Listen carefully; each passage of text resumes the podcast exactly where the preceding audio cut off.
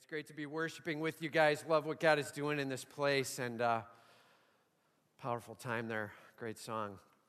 Uh, hey, little family chat moment. Have you noticed how packed this place is consistently? Amen. Amen. Love it. Love what God's doing here. Just want to give you one fact. Ready? Fact. Everybody say fact there are 400 less people at the second service. Did you know that? That's a fact. Just so you know, this is packed out and we love it, but here's a request from me to you.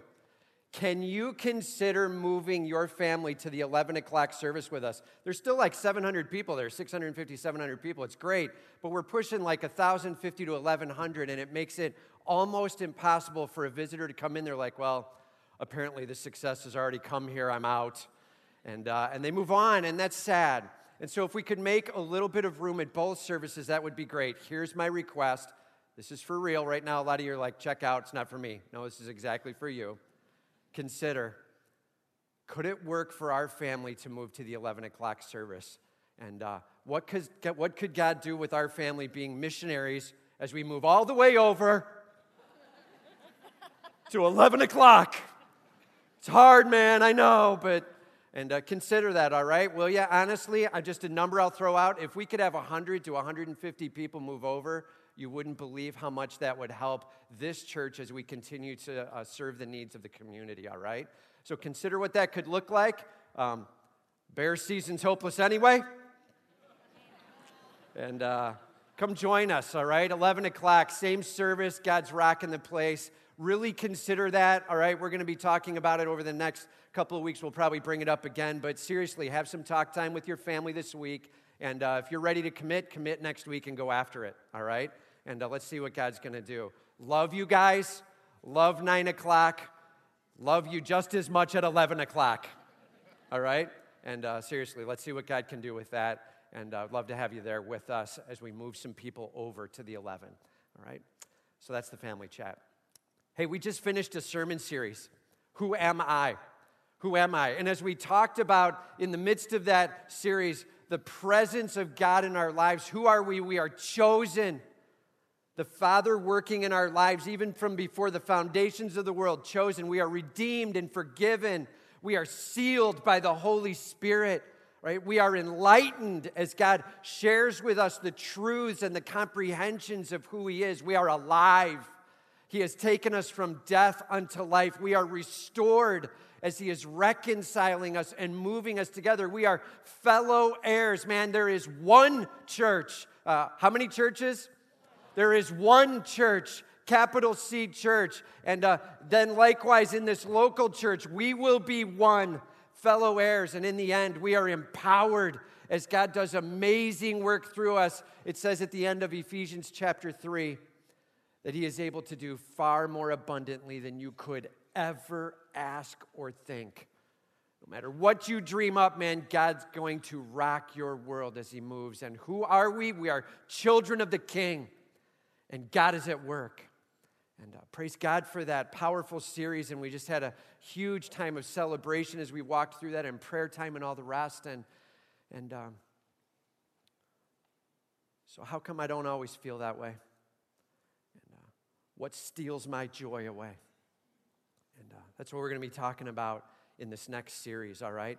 Let's get after the joy stealer. Let's get after what is toxic. That's the name of this sermon series Toxic.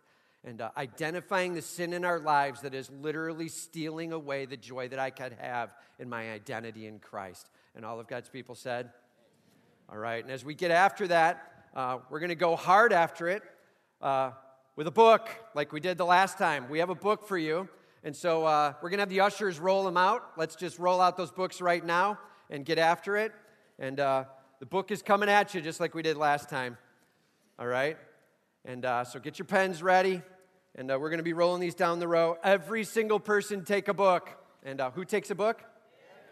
Every single person take a book. I'm visiting today. Welcome. Have a book. Right? And uh, every single person take a book. Let's get after it. And uh, remember, this book has a ton of information in it. Uh, we have put together just like we did last time. So it's got the sermon series outlines. So every week you can bring your book and uh, bring your book every week, right? When do you bring your book?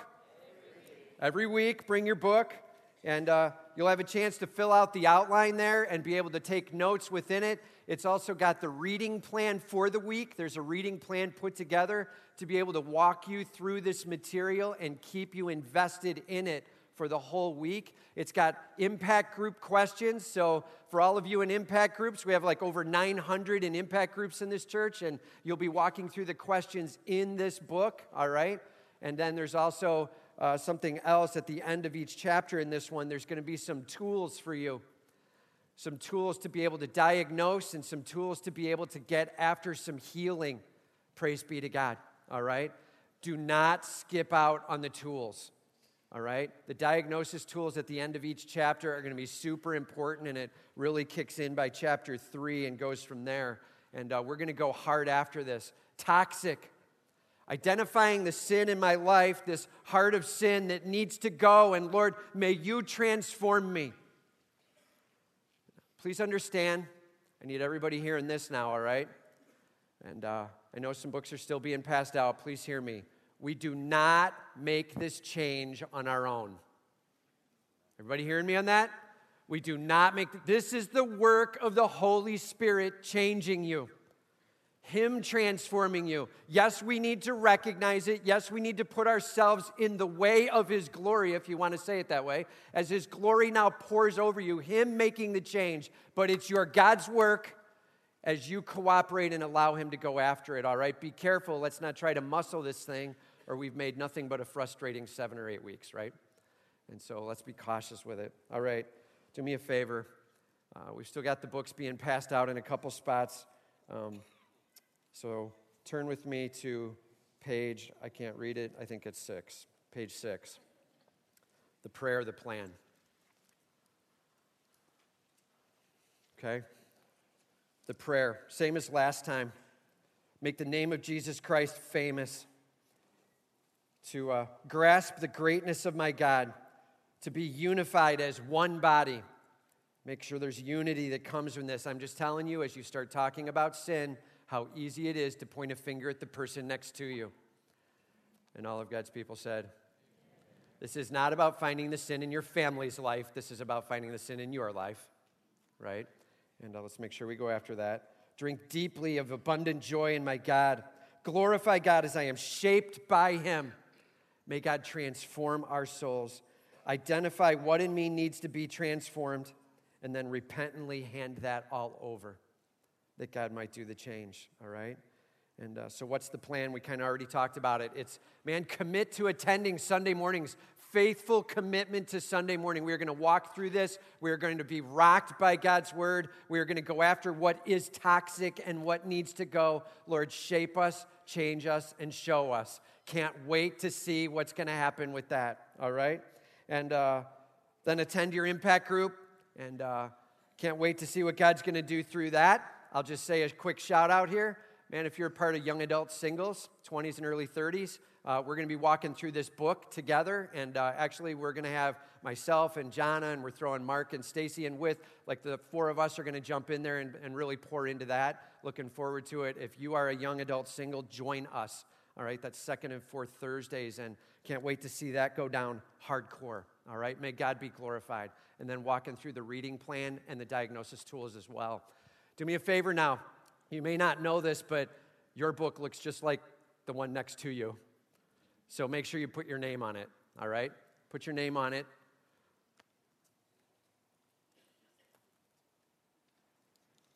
Okay? And now let's go to page 10. Page 10. As we dive in here today, first service or the first sermon here, uh, when we drink the poison. And, uh, what is it? What's at the root of this whole thing that train wrecks us? And uh, so we're going to be walking through it in Genesis chapter 3, starting in verse 1. So open your Bibles there, Genesis chapter 3 starting in verse 1. We got ushers coming forward. They got Bibles in their hands. So if you need a Bible, just raise your hand and they'll get one to you, all right? Genesis 3, starting in verse 1. If you need a Bible, just raise your hand. The ushers will get one to you.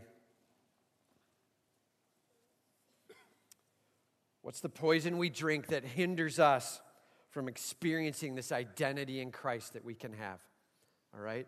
Genesis 3, starting at verse 1, it says, Now the serpent was more crafty than any other beast of the field that the Lord God had made. So, when we're reading scripture, let's make sure we read it very completely and very carefully, all right? When we're in the Old Testament, just so you know, in the Hebrew, there are certain things they did to connect together narrative, story, all right? And when you see the word now in the Old Testament, that's that connecting word. It's a narrative connecting word. It says, the story's continuing, all right? That's that word now. And in the original Hebrew, they would have that fairly often throughout the storyline. It wasn't just at the beginning, it was at connecting every piece to prior pieces. And um, so, this word now, what's it connecting it to? Well, it's connecting it back to chapter two. There was this story flow going on where we're introduced to the creation, and then we're introduced to Adam, and then we're introduced to Eve, and Adam and Eve together, and then finally now to the serpent. And so let's just go back to chapter two, starting in verse 9. I just want to read real quickly. Genesis 2, verse 9. It says, And out of the ground the Lord God made to spring up every tree that is pleasant to the sight and good for food. The tree of life was in the midst of the garden, and the tree of the knowledge of good and evil. God was creating an awesome creation. And uh, it says, A river flowed out of Eden to water the garden. And there it divided and became four rivers. And it walks through and explains the name of the four rivers over those next pieces. And we jump to verse 15 the Lord God took the man and put him in the Garden of Eden to work it and to keep it. Uh, newsflash before the fall, man was working. And, uh, okay. So embrace your work, man. And, uh, guys, make sure you're not looking at work as being part of the fall. Work is something we're created for. And work heartily as to the Lord, all right? It's just a little side note. Let's keep moving. And uh, the Lord God took the man and put him in the garden and to work it and to keep it. It says, And the Lord commanded the man, saying, You may surely eat of every tree of the garden. How many trees? Every tree of the garden, but of the tree of the knowledge of good and evil you shall not eat. You should not what? Don't forget that word. You shall not eat. For in the day that you eat of it, you will surely die. This is God speaking to Adam. He gave the command to Adam don't eat of that one tree, everything else you can eat of, right? Now, the next piece is Adam being introduced to Eve and marriage being talked about, and then we end up in chapter 3. Now, connecting word as the story continues. Now, the serpent was more crafty than any other beast of the field that the Lord God had made. The serpent. And uh, so kind of a snake like creature of sorts. And uh, we're not exactly sure what this being looked like. Notice it says was more crafty than any other beast. More crafty. And uh, the word crafty there literally meaning a cunning. Uh, sees how things work. Understands almost a wisdom in the midst of it. Grasping how people think. Grasping God's value system and really even understanding how to work within it and interact within it for his benefit. Crafty. And uh, notice it also says that the Lord God had made. This being was a created being, nothing but created. Just say that with me. Nothing but created. Don't miss, don't miss that point. This serpent is just a created being. God Almighty sits over him. God Almighty has all the authority over him. And, and uh, this serpent, Satan, and uh, where does it say that this is Satan? Look at your passage. Does it say that? It, it doesn't say that. So, where did we come up with that statement from? And I just want to make sure that you know this and you've got this written down in your books there, all right? Uh, Ezekiel 28 13. Ezekiel 28 13. In fact, this is a section that's talking about Satan and the angels and them, a third of them falling from heaven and describing some of it. And I'll just read you a few phrases. It says, You were in Eden, the garden of God. You were an anointed guardian cherub. You were blameless in your ways till unrighteousness was found in you. You fell, right? So, Ezekiel 28 13, it's talking about who Satan is. And yeah, you had this presence in the Garden of Eden, and you even had responsibility. You were a cherub, and you had perfection, and you had gloriousness as a part of who you were in the creation that God gave you. And then you chose you and fell. And uh, still in the Garden of Eden. And uh, that is Ezekiel 28 13, saying there was this being in Eden. And then Revelation 12 9, another good verse to write down. Revelation 12 9. Talking of Satan, it says, You were the great dragon, the ancient serpent of old. See the connection? And so Revelation 12 9 and Ezekiel 28 13, piecing together that there was an ancient serpent present in the Garden of Eden, used to be perfect but fell. Okay? Welcome to the serpent, more crafty than any other being. Now, some read this and they say, well, I think it was a snake actually, and maybe Satan was just influencing him. And uh, I've got one reason that I don't believe that. I think this was straight out just Satan, okay? And here's why. He said to the woman,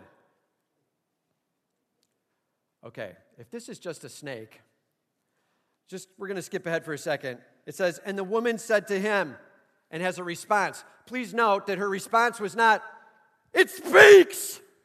Like that wasn't the response. She didn't freak out that this being is talking to her. She's fully aware that this being is capable of talking, all right? And so she's interacting with the serpent, and the serpent is communicating with her, and somewhat that was to be expected, apparently. Notice what he says. He, the serpent, says to the woman, did God actually say, You shall not eat of any tree of the garden? Okay, now we just read what God said. He said, You can eat of every tree of the garden but one, right? And what does Satan throw in? Did God seriously say none? Okay, crafty. And uh, what did Satan do? He threw up into Eve's face a questioning about God and his position. The goal here is to make Eve go, Well, I don't know. What did he say? Maybe God did say something like that. Hang on, I have to think about it now. And let's get her questioning the principles and rules of God. And uh, he asks a question very simply Did God say, You shall not eat of any? And the answer to that question is Say it louder. And the answer to that question is no. That's not what he said. And uh, never really a good idea to continue in long dialogue when someone is questioning the very words of God. All right? And the best answer would have been nope, talk to the hand. Right? And uh, not so much what happened here, though. Uh, and the woman said to the serpent, We may eat of the fruit of the trees in the garden. All right, I have no idea what her tone there is, right? Is she kind of angry?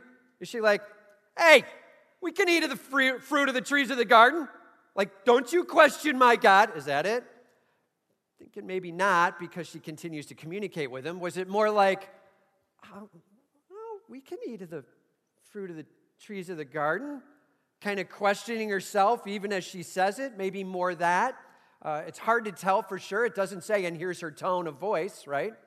Uh, we just have the words written here, but we know what she continues on with, which allows a questioning to take place. And so, probably a little more like the latter.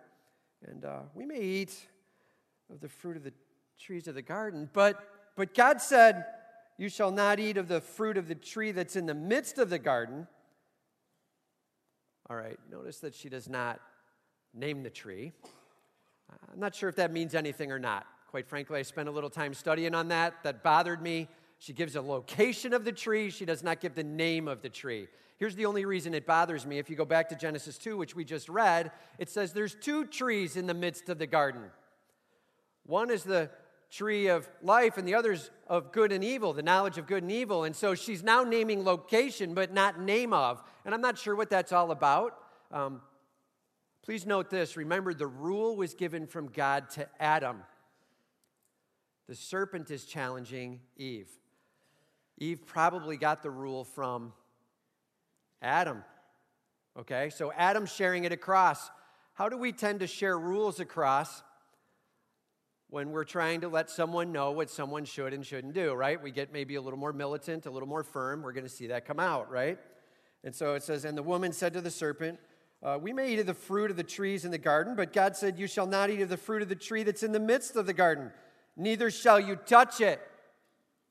Is that what God said? Big answer. Is that what God said? That's not what God said.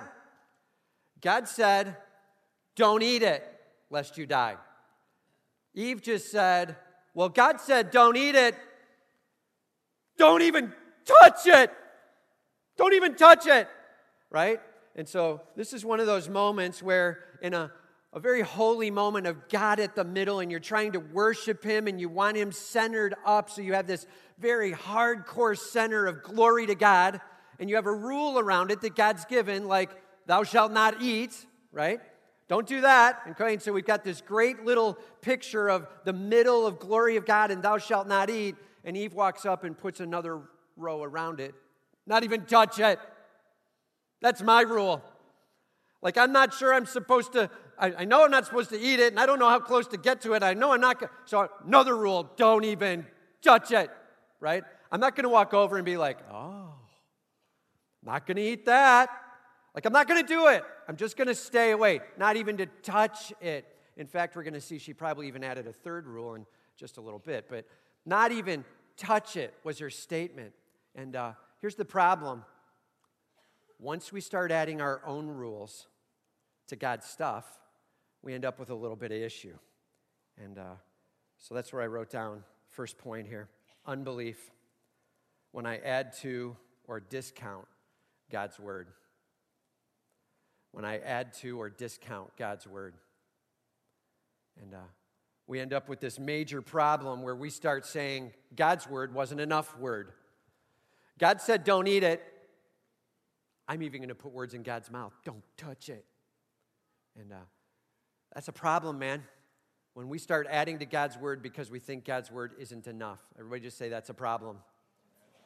Be careful. We're all of a sudden not believing in God's word as being strong enough on its own and we're adding things to it. We start giving God the statement that He made it, when in fact, He didn't. Eve would have been very accurate to say, God said, don't eat it. I say, don't even touch it to be careful. I'm trying to respect God's rules, so this is my rule on top, and that would have been better. But she said, God said, don't even touch it, and uh, gave it to him. When you add to God's word, watch out, you got a lot of troubles coming. And, um, all right. So I wrote this word down. When you put glory for God in the middle and then God's rule around it, that's awesome. That's what God's got in store. But as soon as we add our rule around the outside, we're beginning to make our own thing.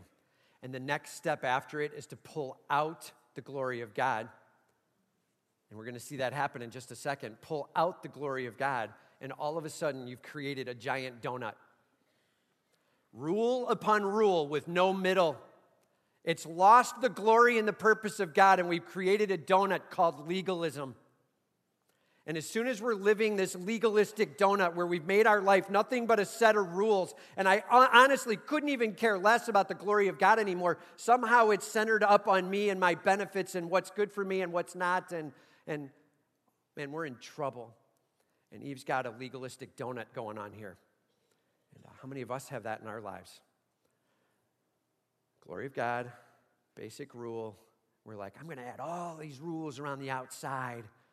I even lose God in the middle of it. I'm not even sure what's going on with God anymore, but man, do I have a lot of rules. And in fact, I even measure other people against my rules. And uh, that's legalism, where we try to get right with God based on our own rules. And uh, be careful with that it'll eat you up. And it's actually stemming from an unbelief. I don't think God's got it. I better add some things to it and see if I can't make a better plan in the midst of it. And uh, notice it says, lest you die. Lest you die.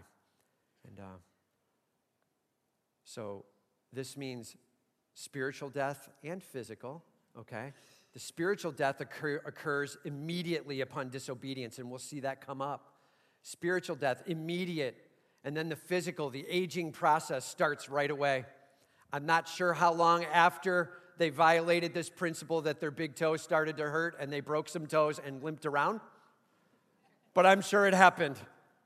I, I don't know, I made that up. I'm not sure it happened. I mean, seriously, they had to start feeling the aches and pains of life, right? And they had to start feeling the aging process that started. And it did start right away as they began to collapse. But spiritual death, immediate, a separation from God. And we're going to see that come up, lest you die. God's like, I don't want you to taste of this. He's protecting, He has what's best for them in mind. And uh, Eve said, Yeah, here was the rule don't eat it, don't even touch it, lest you die. But the serpent said to the woman, You will not surely die. Notice now we've moved from, I'll misquote God's scripture, right? Did he say that you can't eat of any? Seriously? Uh, no. Now to, God is lying. Okay, who's lying here? Satan's lying. And we better get that clear, man. Any accusation that God is lying is coming from the pit of hell. And we better be real careful with it. Satan just flat out goes against her and says, You're not going to die. That's ridiculous. Don't you trust that word? God's got other plans, and we're going to see in just a minute. Satan continues on with this in the second point. We'll talk about that in just a minute. And uh, doubting, questioning, challenging, adding to or discounting from God's word. Man, it will train wreck our souls all right? And uh, it steals away so much of the joy of the identity that we can have in Christ, this unbelief. And uh, why? Why do we do that? I'll just put this down. Top three things we doubt about God.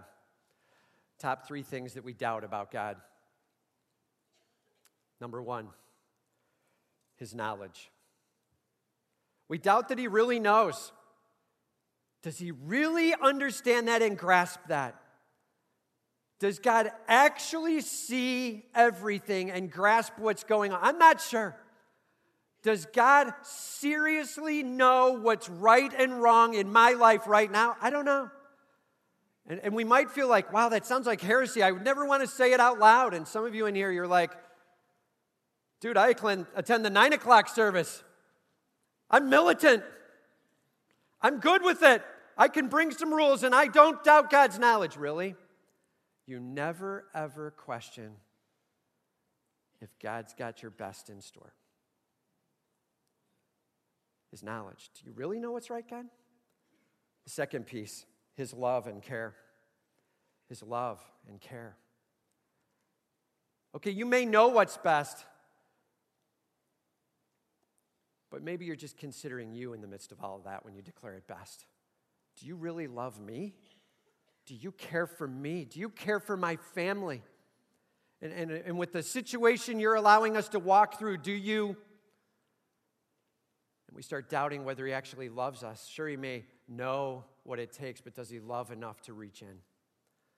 And uh, the third piece uh, is power. Okay, fine, you may know what it takes, you may even care enough to reach in. But do you actually have the ability to make the impact and the change? Your power. And uh, remember, we just read in Ephesians 3 He is able to do far abundantly above all that we could ever ask or think. It is not a question of a, His power. He has the power, He has the love, and He has the knowledge. But the whisper from the pit of hell is that somehow God unwinds right before you, and you can't count on Him and you can't trust in Him. Where are you at? Are you devastated in the midst of a current experience and just not sure what God's doing?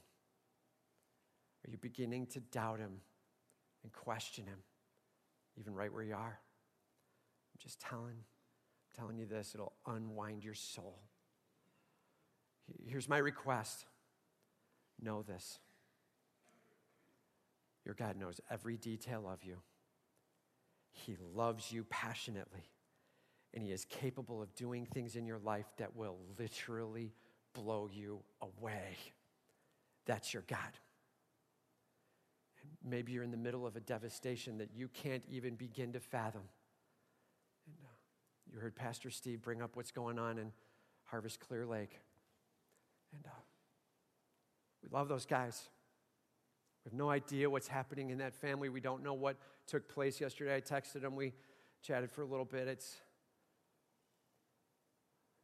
man, you don't face that level of crisis without having some level of questioning come up. Lord, hear my cry.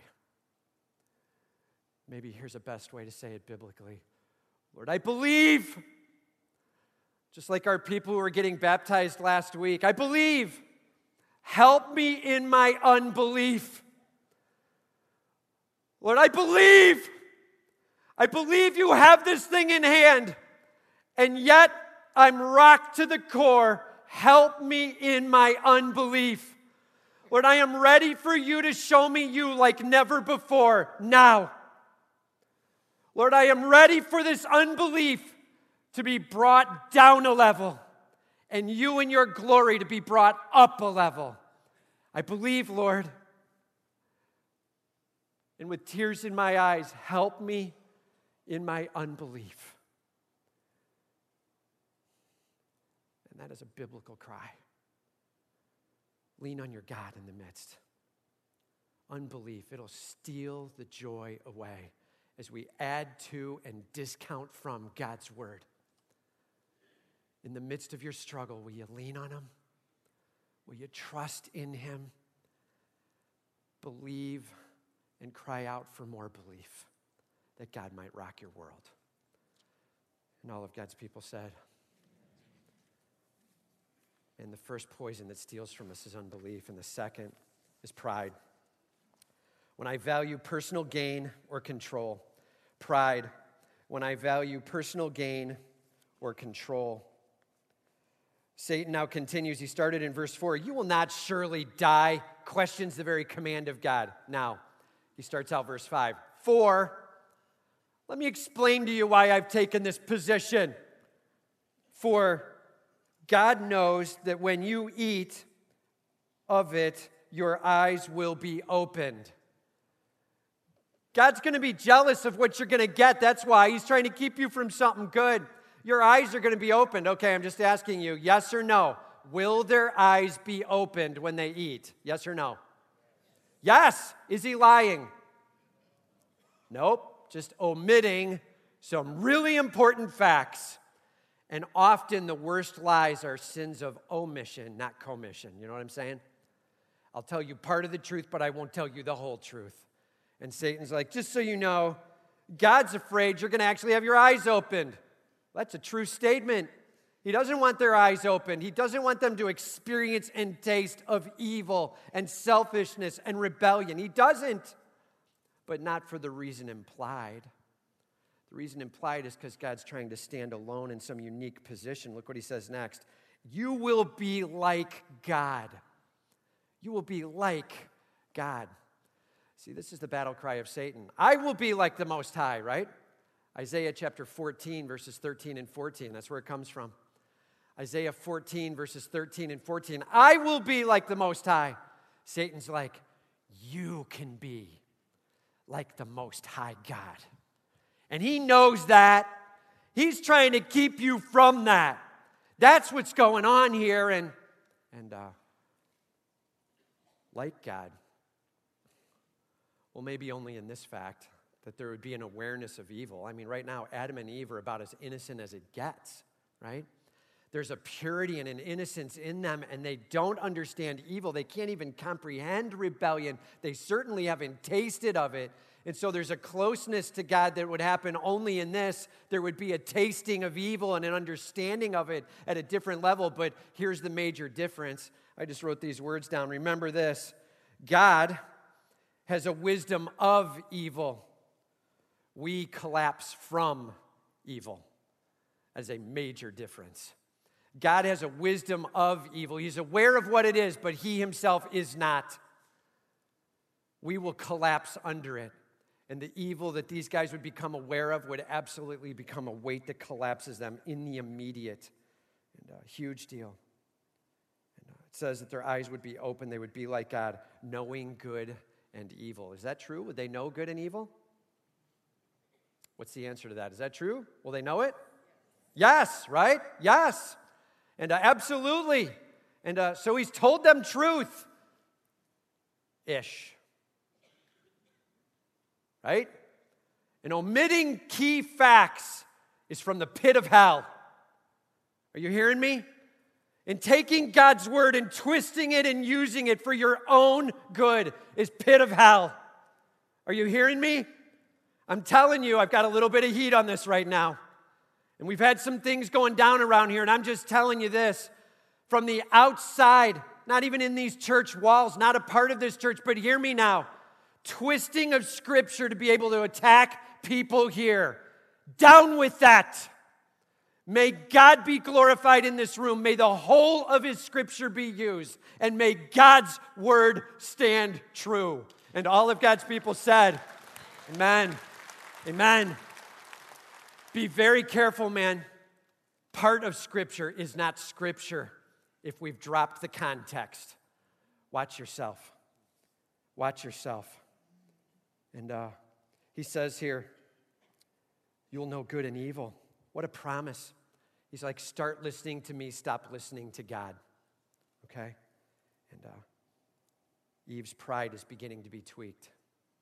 Wait, I get to be like God? I get to know good and evil. Why would he keep that from me?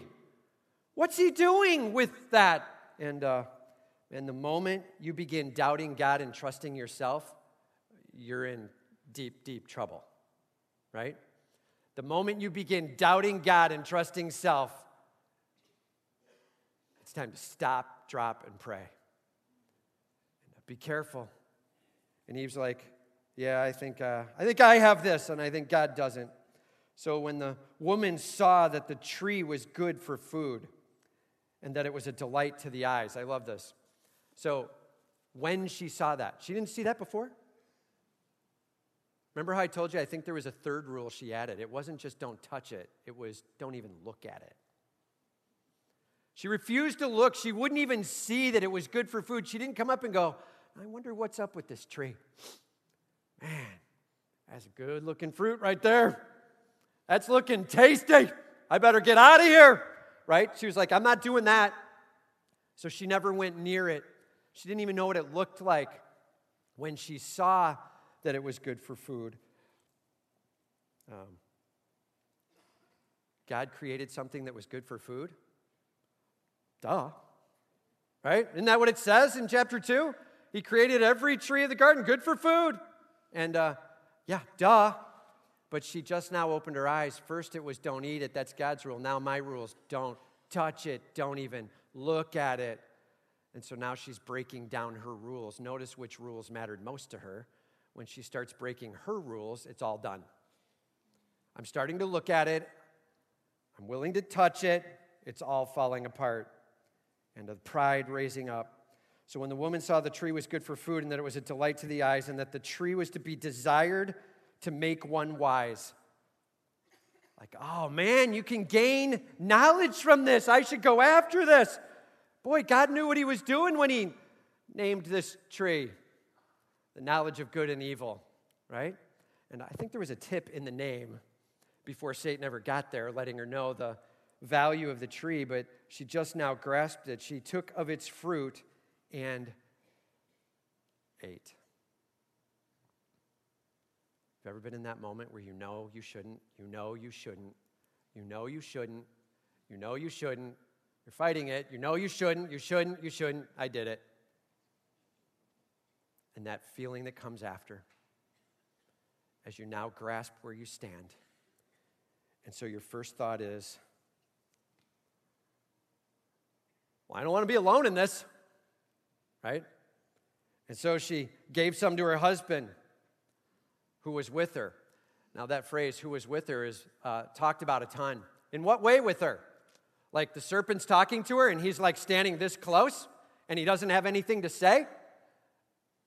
Or, or with her, like he was over here and she had her little moment and then she finally came back with it, now with her. And uh, scripture doesn't say. I'll just say this my personal position is that she probably wandered back away from that tree with that fruit bit and went back over to him and now was with him. Why? Because his name never comes up in the first few verses. He never even says, Whoa, whoa, whoa, hang on. He, he doesn't even have any words to say. So my thought is he probably was a little bit separated and, and she was having her moment with serpent alone. And uh, now it says she brought it to her husband, gave some to him, and he ate it. Now, can you imagine this moment when she comes up? I'm just telling you, um, my first inkling was when she ate of it, she must have immediately had to collapse into sin, but we're going to see in just a moment that's not true.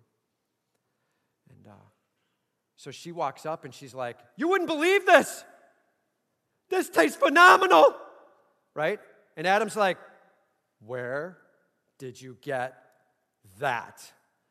Well, I, I, from the middle tree, you know, but it tastes so good. And look, nothing's happened to me, and you should try and taste this. And he's like, uh, okay.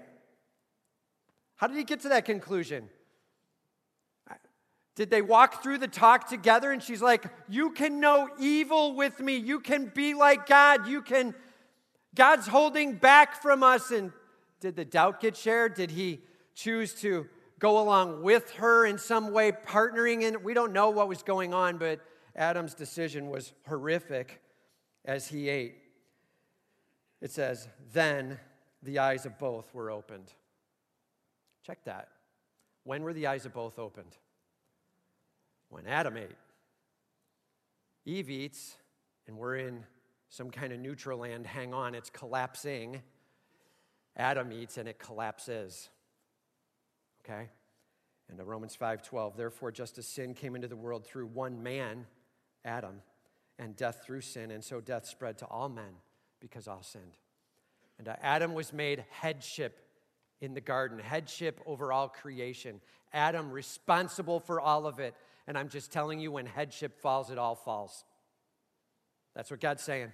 And he waited for headship, and headship fell. And that's what we have going on. What a picture of marriage. Men, you are the head of the home. Watch yourselves in your lead. As the headship goes, so goes the family. Lead that family well, lead them towards God. And uh, headship here fell, followed in the sin and fell. It says, then, then the eyes of both were opened. Satan's promise. Your eyes will be opened. It happened. The eyes were opened, and they knew that they were naked. They knew they were without, they didn't know that before? It's something totally different now. See, before there was this great appreciation for God and His creation, there was a true, passionate love for one another. There was a relationship, even physically, with one another that was deeply honoring both to God and to each other. And now, all of a sudden, as soon as it collapses, there is this immediate, as there's a looking at each other, there is a lusting, a craving, a having to self, a, a judging of the other, the criticisms and the attacks. And can you imagine having known the feelings of utter perfection to now be tasting of the sin you and I live with every day and we call it normal? And they're tasting of it and it's devastating. And he's like, I can't even believe the way I'm thinking about you. Cover yourself, woman. Right? And he's like getting himself covered. I'm like, what is up with this? There's judgment and there's shame and there's hiding and there's. Oh, yeah, their eyes were opened. Yeah. Pride. It can be our undoing. And uh, it says they ended up grabbing some fig leaves together and made themselves loincloths and covered themselves. First step in sin is we usually find somebody else. Second one is we begin to cover up. I'm just telling you, it'll devastate your life.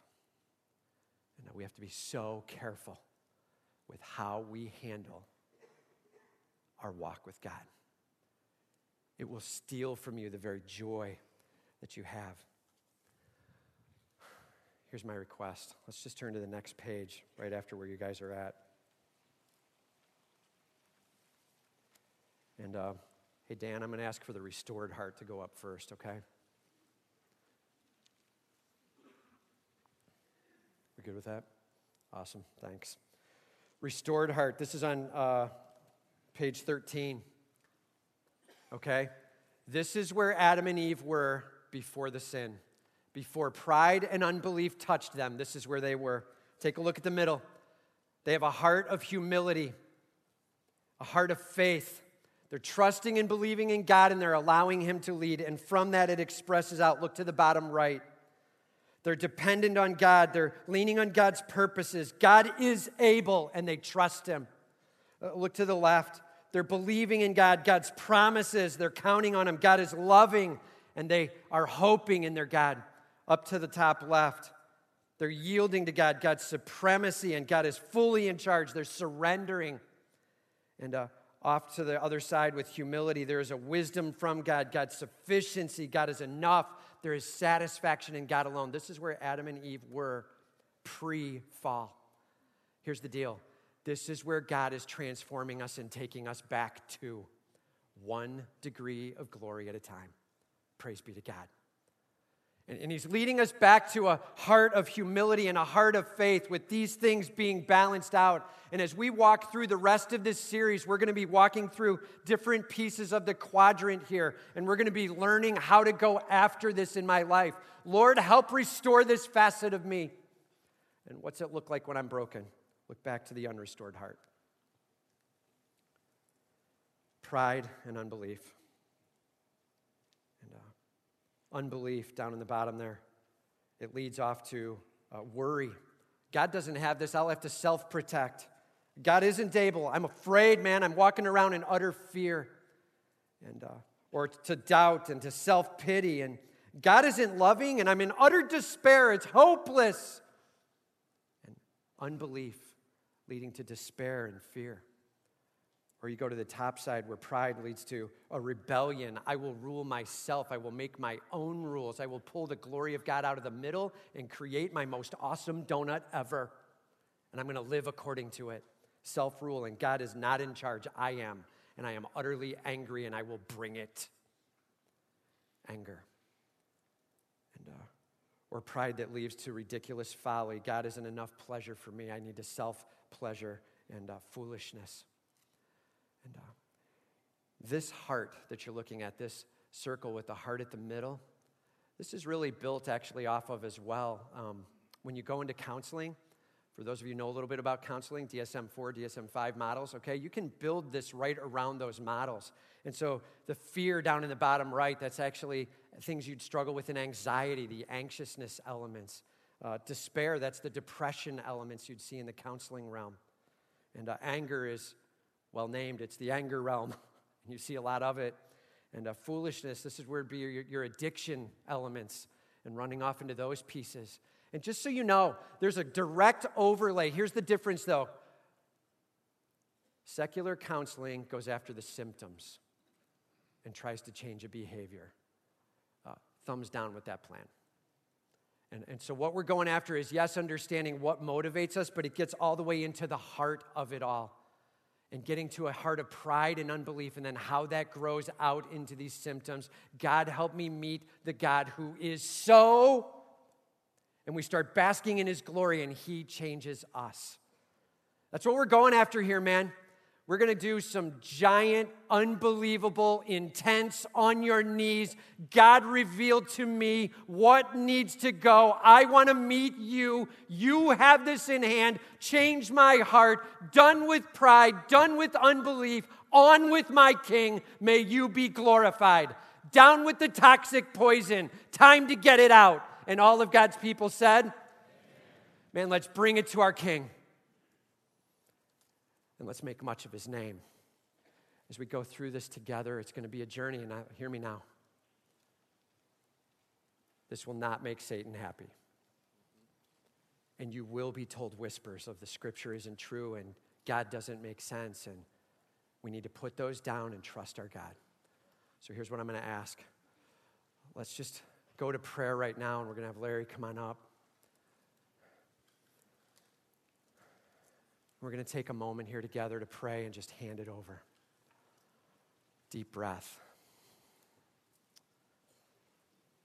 Just bow our heads and close our eyes. Heavenly Father, Lord, hear our cry. You are awesome and we are not. What needs to go?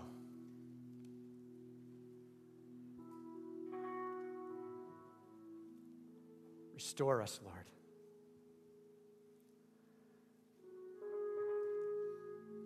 Our God who loves and our God who calls, our God who chooses and redeems and forgives and seals and enlightens, our God who makes us alive. Worship that God.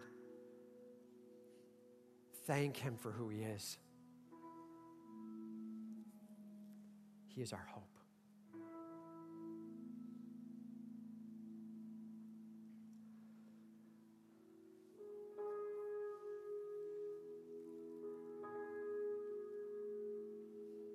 You may be sitting in this room right now and the unbelief is train wrecking you.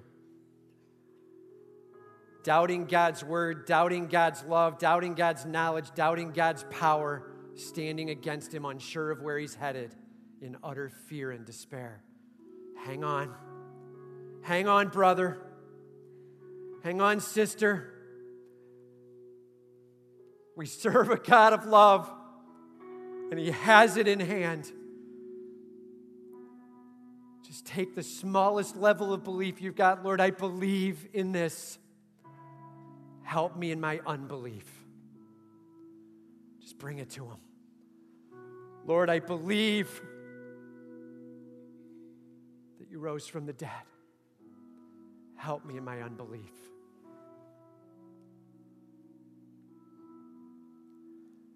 Lord, I believe that you have this. Help me in my unbelief. Just take it to Him, what needs to go.